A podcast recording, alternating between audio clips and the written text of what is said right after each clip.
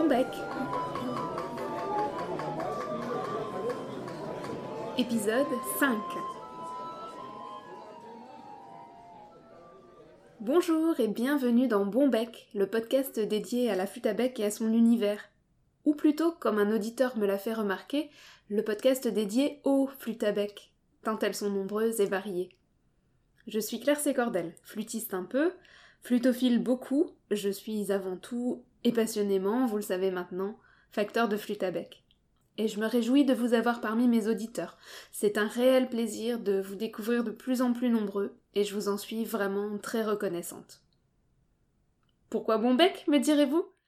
Tout d'abord, et vous commencez à le savoir si vous écoutez régulièrement le podcast, mais je vous le dis quand même, si c'est votre premier épisode, rien ne vaut un bon bec à sa flûte pour pouvoir en jouer. Ensuite, car les flûtistes doivent parfois avoir bon bec, c'est-à-dire avoir la parole facile, pour faire face aux clichés. Et enfin, car j'aimerais que ce podcast vous soit aussi agréable qu'un bon bec, un petit bonbon, mais qui se dégusterait sans modération.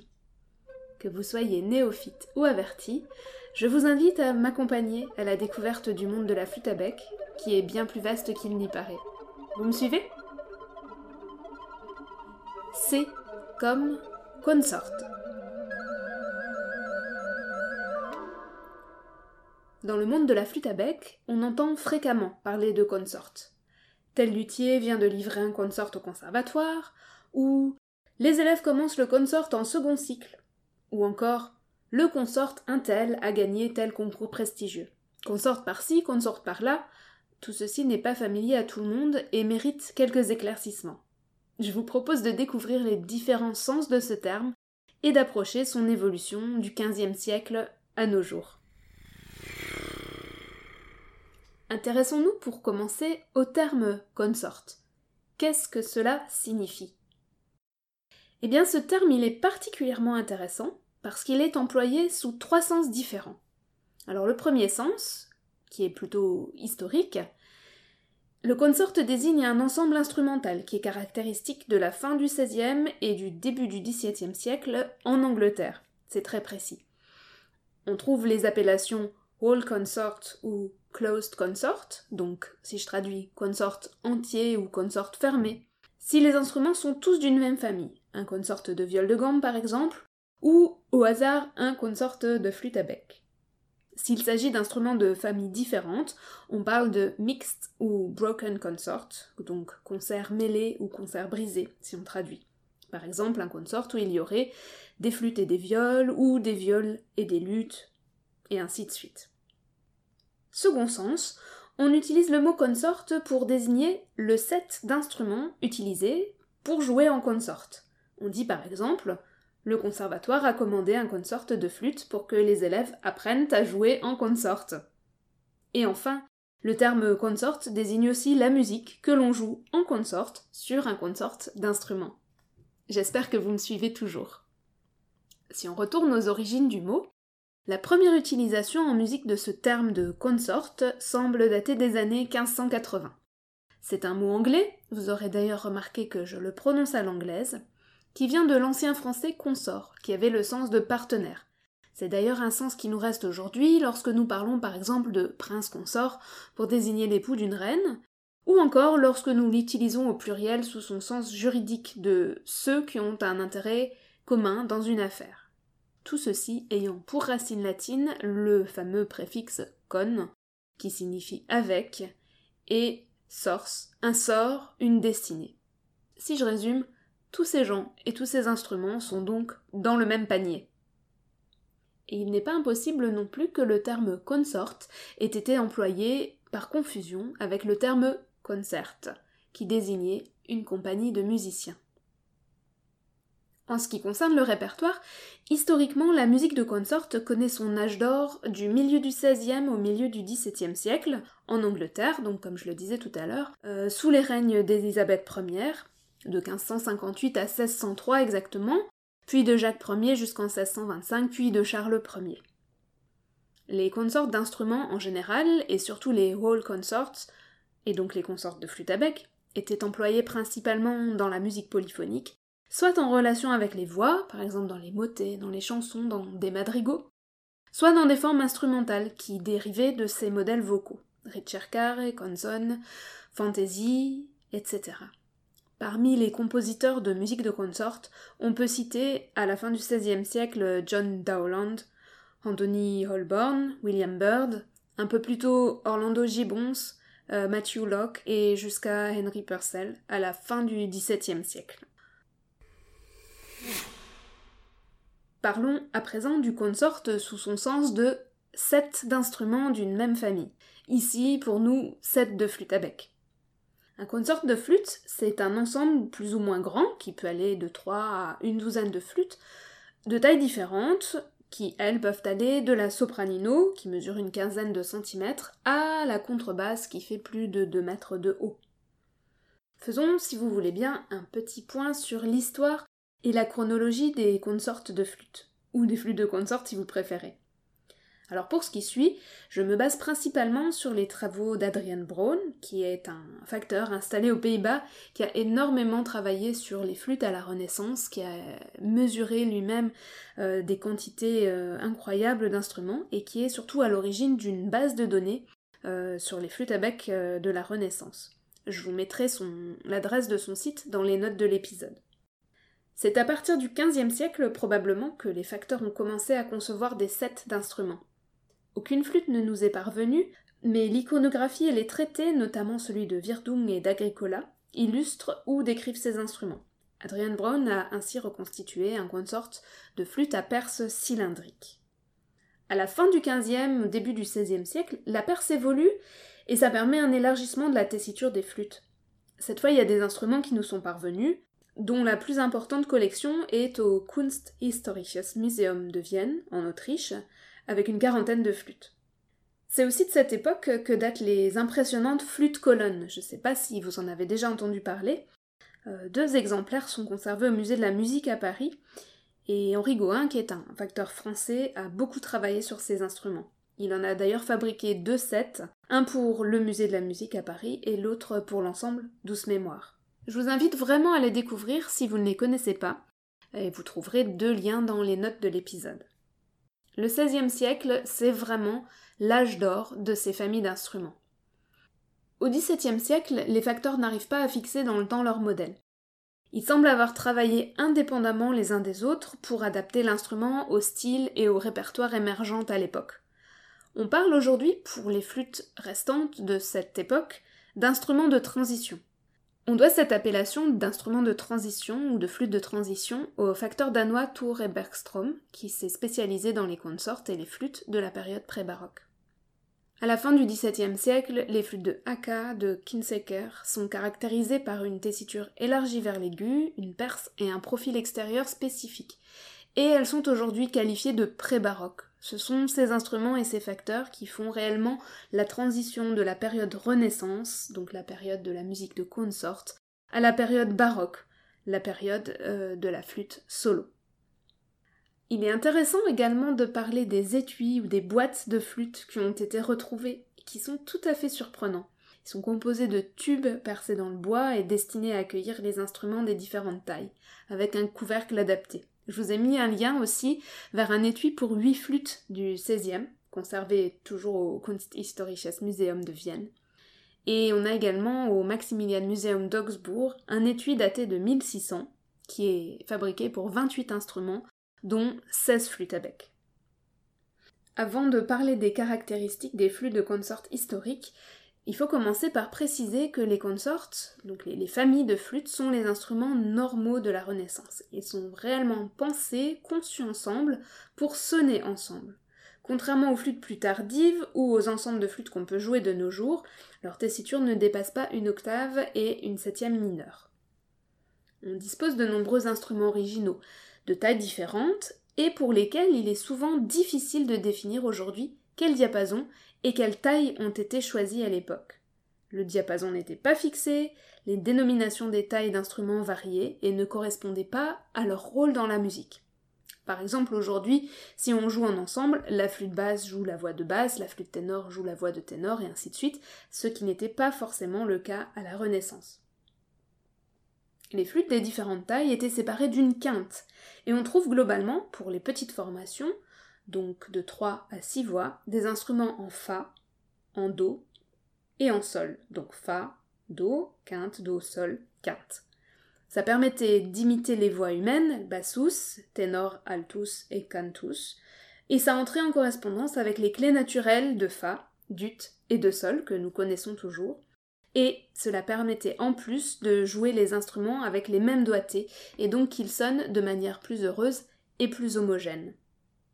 Pour le répertoire, le nombre d'instruments requis dépend du nombre de voix de la pièce jouée.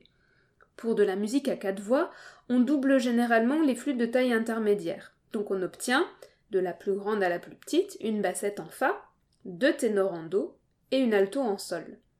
S'il y a davantage de voix, on triple les flûtes intermédiaires et on double les dessus. Par exemple, si on a 5 voix, bassette en fa, 3 ténors en do, une alto en sol, ou 2 altos en sol si on a 6 voix. Notons au passage l'importance dans ce répertoire de l'alto en sol, qui est réellement l'instrument de dessus. Nous en avons beaucoup parlé avec Cécile Orsini dans l'épisode 4. Dans le cas de grands sets d'instruments, on peut trouver des flûtes allant de la contrebasse en fa, grande basse en si bémol ou en do, bassette en fa ou en sol, ténor en do, alto en fa ou en sol, soprano en do, sopranino en fa ou en sol, donc une large palette d'instruments. Alors pour les facteurs d'aujourd'hui, qui restituent des consorts de flûte, il y a de nombreuses questions qui se posent, et qui rejoignent en partie les enjeux que nous avons déjà évoqués, d'évolution et d'adaptation des flûtes à notre époque. Ne serait-ce que concernant le diapason. Je donne une toute petite définition du diapason, si c'est nécessaire. Le diapason, c'est une certaine hauteur de son que l'on prend comme référence pour accorder les instruments, ou les voix. De nos jours, il s'agit de la note La, qui sonne à une fréquence de 442 Hz. C'est le La que vous entendez au hautbois quand l'orchestre symphonique s'accorde, par exemple. Adrian Brown, Adriana Breukink ou encore Bob Marvin, qui sont de grands facteurs de consort, Bob Marvin qui nous a quittés récemment, réalisent leur consort à un diapason qui est proche de 460 Hz. Donc le La sonne à 460 Hz. C'est un diapason qui était courant à la Renaissance. Les consorts cylindriques d'Adrian Brown sont accordés à 520 Hz, qui est un diapason encore plus haut. Ture Bergström, que je citais avant, ou encore Bruno Reynard, eux, ont choisi de réaliser leur consort en 440, pour qu'il puisse être joué avec d'autres instruments dans le cadre de structures d'enseignement, école de musique ou conservatoire. Je vous invite d'ailleurs à écouter ou à réécouter ce que Bruno Reynard dit à ce sujet dans l'épisode 2. C'est à partir de 20 minutes 58 secondes. Se posent aussi des questions de tempérament, de doigté qui diffèrent, ou tout simplement d'ergonomie des instruments, surtout des flûtes de grande taille. Mais tout ça laisse à chaque facteur la latitude de travailler selon ses convictions, et aux musiciens de trouver les instruments qui leur conviennent. Ou peut-être les instruments auxquels ils vont convenir. Je vous propose dans cette dernière partie que l'on s'intéresse maintenant au consort dans son sens de concert, de groupe de musiciens. La pratique d'ensemble joue, ou à mon sens en tout cas devrait jouer, un rôle important dans la pratique des flûtistes. Et pour ma part, je trouve que la pratique de l'ensemble de flûte à bec, en consort donc, diffère vraiment de la pratique de la musique de chambre avec d'autres instruments. Les premiers consorts professionnels ont vu le jour en 1972. Et ils ont si vivement marqué les esprits qu'ils font encore référence aujourd'hui. On citera, créé la même année, le Wiener Blockflöten Ensemble, qui a été actif donc de 1972 à 1985, Soul Cream, avec notamment Franz Bruggen, ou encore le Amsterdam Loki Stardust Quartet, qui connaît une carrière internationale jusqu'en 2007, à la dissolution de l'ensemble. Une décennie plus tard, il y a le Flanders Recorder Quartet, qui est aussi un ensemble emblématique, qui naît en 1987 en Belgique. Ils ont donné leur dernier concert l'an dernier, en 2018. On peut aussi citer l'ensemble néerlandais Brisk. Dans les années 90, il y a deux ensembles qui sont vraiment incontournables, le Quartet New Generation, de 1998 à 2014, et l'ensemble néerlandais Royal Wind Music, qui a été initié par Paul Linutz en 1997, qui est toujours actif aujourd'hui, et qui est spécialisé dans le répertoire allant de 1520 à 1640. Les 13 musiciens de cet ensemble jouent une collection de flûtes réalisée par Bob Marvin et Adriana Breukink et font revivre cette musique par des performances engagées. Parmi la nouvelle génération d'ensembles, née dans les années 2010, on peut citer le quintet néerlandais Seldom Seen, ou Seldom Seen si on adopte la prononciation latine, les anglaises de Block Four, ou encore le consort Brouillamini, dont vous entendez la musique à chaque épisode, et qui représente dignement la France dans cet univers largement dominé par les contrées nordiques. Vous aurez remarqué que tous ces ensembles ne comportent pas le terme « consort » dans leur nom, alors que d'autres ensembles le portent, mais ne sont pas des consorts au sens de hall consort, mais plutôt au sens de concert. Citons le Leonard Consort de Gustave Leonard, ou plus récemment le Richard Carr Consort, ou encore le jeune ensemble parisien qui s'appelle tout simplement le consort. Mais qu'est-ce qui fait la particularité d'un consort de flûte à bec en 2019 ? Eh bien, je dirais qu'un consort aujourd'hui joue toujours en consort, mais ne joue plus uniquement de la musique de consort, de la musique de la Renaissance. Dès les années 70, dès les premiers consorts de flûte, les ensembles donnent à réentendre la musique du passé, mais surtout ils élargissent leur répertoire à des transcriptions et aussi à la création contemporaine. Et c'est probablement ce qui a fait et qui continue à faire leur succès et leur ancrage dans notre époque. Car par ces créations, par ces performances, eh bien, ils contribuent à renouveler non seulement le répertoire, mais aussi la facture. Si on compare avec l'Allemagne ou les pays plus au nord, notamment les Pays-Bas, il y a peu de traditions de création et d'interprétation de la musique contemporaine en France.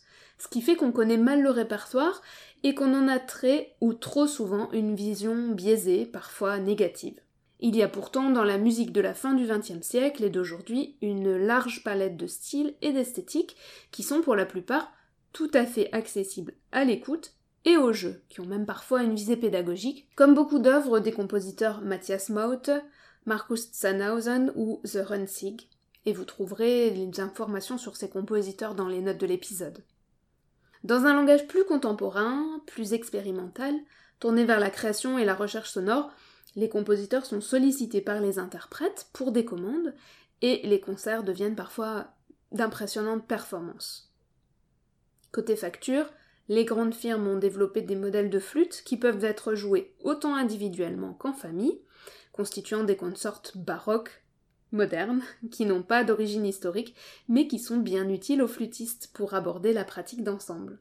Et je cite ici à nouveau les grandes flûtes carrées Petzold, qui se prêtent autant au jeu en consort qu'à la musique contemporaine, et qui sont utilisées par de nombreux ensembles. Des petits ensembles, ou des effectifs plus larges, puisque les ensembles se sont tellement développés qu'ils sont devenus parfois des orchestres de flûte à bec. Il en existe des dizaines aux États-Unis et en Asie, et un seul en France, c'est l'orchestre de flûte à bec du Bas-Rhin. Et tous jouent largement sur tous ces instruments dont nous disposons aujourd'hui. Pour terminer, j'avais envie de vous parler de la pratique du consort, de comment travailler quand on veut aborder le répertoire du consort ou qu'on veut simplement jouer en consort. Quand on est flûtiste à bec, on est souvent isolé, car on apprend seul, ou en cours particulier, ou dans des structures qui ne permettent pas forcément d'avoir une pratique d'ensemble. Ensuite, si on constitue un groupe, chacun vient avec son parcours, son bagage musical, ses instruments, et arriver à un résultat sonore concluant n'est pas évident du tout et demande vraiment du travail. Tout d'abord, au niveau des instruments, je pense que l'idéal est de trouver des flûtes qui sonnent bien ensemble, qui ont une certaine homogénéité. Alors quand on dispose d'un consort de flûte, c'est la situation idéale, les instruments sont conçus ensemble et c'est plus facile de trouver ce son. Mais sinon, on peut au moins essayer d'avoir des flûtes d'une même marque et, encore mieux, d'un même modèle de cette marque. Ensuite, on va travailler sur le son pour trouver un son d'ensemble, comme si l'ensemble était un seul instrument mais composé de plusieurs instruments. Il n'y a pas vraiment de place ici pour un jeu soliste. On recherche l'homogénéité, on recherche un son qui pourrait s'apparenter à celui d'un orgue positif, mais d'un orgue souple, dynamique, comme le disait Bruno Reynard dans l'épisode 2. Le travail de la justesse est également primordial et chacun doit bien connaître son ou ses instruments pour s'adapter. Et je me permets aussi de vous recommander la chaîne YouTube, en anglais, The Consort Counselors, qui a été créée par deux flûtistes du Royal Wind Music, qui sont toutes les deux aussi enseignantes, et sur laquelle elle donne de nombreuses pistes et conseils pour aborder la musique d'ensemble à la flûte à bec.